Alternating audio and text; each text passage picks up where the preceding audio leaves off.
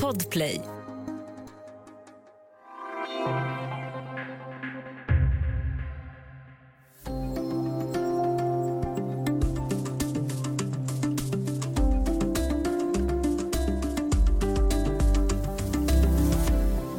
När Myanmars ambassadör kom till ambassaden häromdagen, då blev han inte insläppt på sitt eget jobb. Ja, men det kanske är det minsta problemet nu när rapporterna om mord och militärer kommer var och varannan dag från Myanmar. Du lyssnar på Studio DN och jag heter Augustin Erba.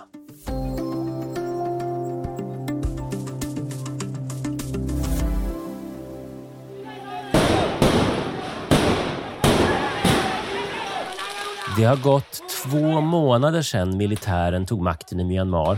Kanske ska man säga tog tillbaka makten. Och hundratals har dödats, också barn. Och så har vi det där med ambassadören. Vad gjorde han när han inte fick komma in på jobbet? Välkommen Marianne Björklund, DNs Asienskorrespondent. Tack. Ska vi börja med det grundläggande här. Var ligger Myanmar? Ja, Myanmar ligger i södra Asien, strategiskt placerat. Det gränsar till Kina, till Indien, till Bangladesh, till Thailand, till Laos. Så det är ju ett väldigt intressant land i regionen. Mm. Burma hette det ju förut och var en brittisk koloni. Vad var det som hände när britterna lämnade? Då utbröt ett långt inbördeskrig mellan den regering som då tillsattes efter britterna och en gerilla, kommunistisk gerilla. Och det pågick ända till 1962 när militären tog makten över det som då hette Burma. Och där stannade de i stort sett kvar fram till 2010. Ja, de satt kvar då också, men då påbörjade man demokratiska reformer i landet. Och 2015 så höll man val. Och då vann ju Aung San Suu Kyis parti NLD stort i de valen. Ska vi hålla oss kvar vid henne ett tag? Vem är hon? Ja, hon är ju den som är demokratiskt vald i Myanmar. Och hon var ju en av ledarna, eller hon var ju den stora ledaren i den kamp som pågick mot juntan endast. Det började ju på 80-talet när det var stora studentprotester i Myanmar. Och hon kom tillbaka, hon är ju uppvuxen i en ganska fin familj. Hon studerade vid Oxford och så återvände hon till Myanmar på 80-talet.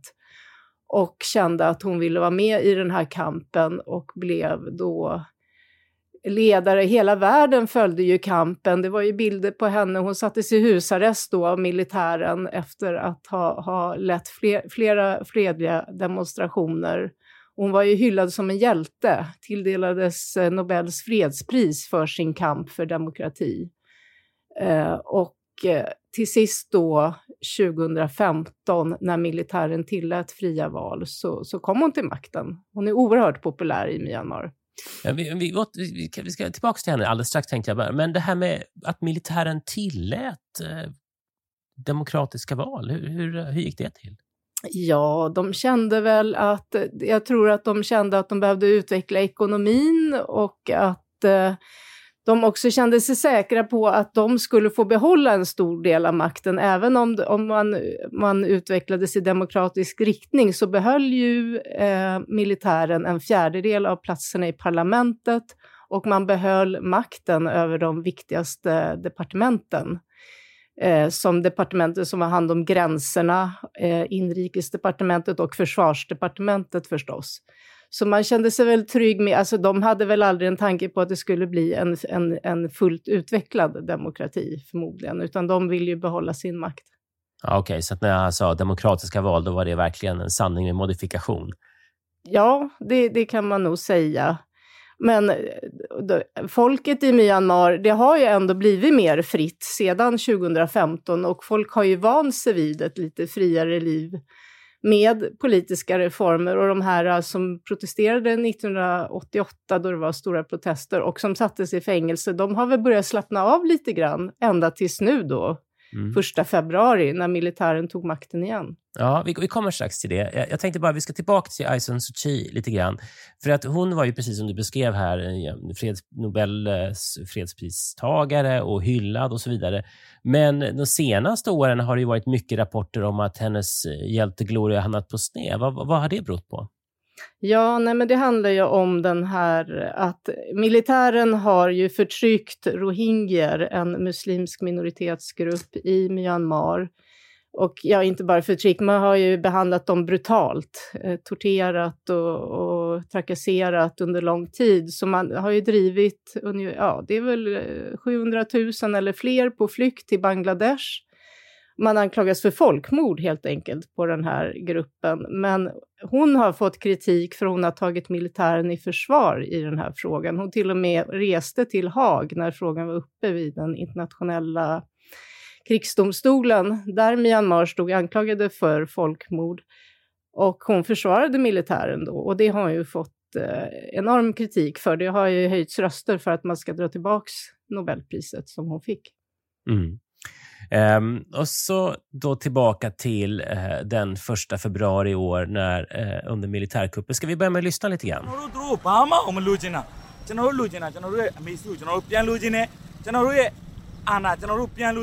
Ja, det här är en demonstrant som säger vi vill inte ha något från dem. Vi kräver bara att Aung San Suu Kyi ska släppas och att vi får tillbaka makten i människors händer igen.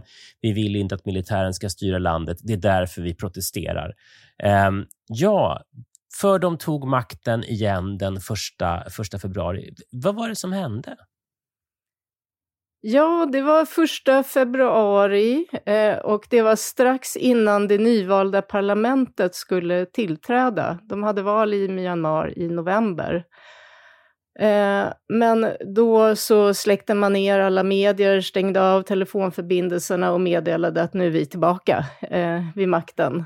Och man frihetsberövade ju Aung San Suu Kyi.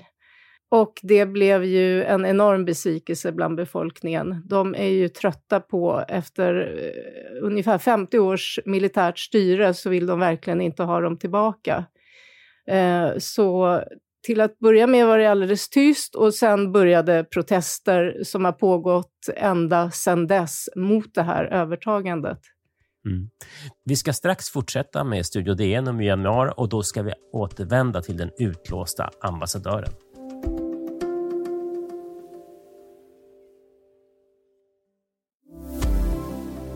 Välkomna tillbaka till Studio DN, Marianne Björklund, Asien-korrespondent.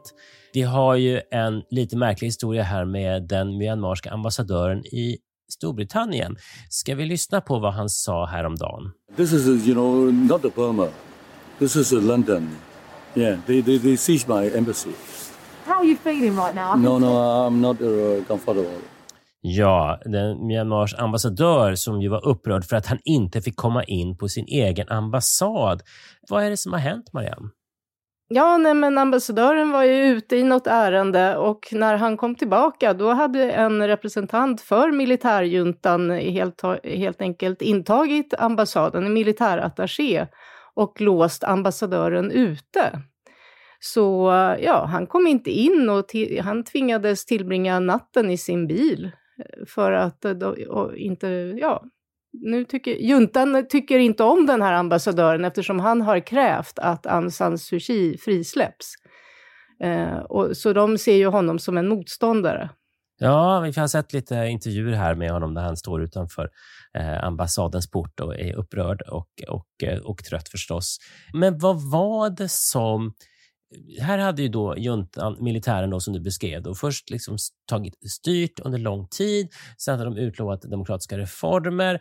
Det var liksom viss demokratisering då. Det var någon form av liksom allmänna val. Även om militären behöll kontrollen över viktiga delar. Men så kände de ändå att de måste ta tillbaka makten. Varför det? Ja, det är ju en fråga som många ställer sig. Varför det? Men jag tror är att de är överraskade av att Aung San Suu Kyi återigen fick så många röster. Det var ju val i Myanmar i slutet av förra året och hennes parti vann ungefär 80% av rösterna. Och det gör väl att de känner sig hotade, bland annat för att de, med så mycket röster i ryggen så skulle de möjligen kunna ändra konstitutionen. Och det är ju konstitutionen som det står att militären ska få behålla till exempel 1/4 av platserna i parlamentet. Och nu känner man kanske ett hot om att deras makt skulle minska, och även det spekuleras även i att den här överbefälhavaren då, som nu är Myanmars ledare enligt juntan, att han var rädd för att förlora sina privilegier. Han ska ha propsat på att han ska få bli Myanmars president, vilket Aung San Suu Kyi inte ville gå med på. Och han skulle dessutom gå i pension till sommaren och var väl rädd kanske för sin framtid. De här generalerna lever ju ganska gott med stora privilegier, och möjligen både en personkonflikt och en rädsla för att förlora makt som ligger bakom. Men det är ju ingen som vet exakt, det är ju inte så transparent. Det kommer ju inte ut, sånt får man ju inte riktigt veta. Nej, han säger ju inte det så. Det får vi väl i alla fall inte ännu. Men vi behöver prata också, känner jag, om det mänskliga lidandet, för så vitt jag förstår så pågår det, ja, men så är det ganska många som har dött. Hur ser det ut med liksom, vilka är det som dör i den här konflikten nu? Ja, det är ju demonstranter förstås. Man bedömer att runt 600 har dödats, och minst 40 barn tillhör de som har dödats.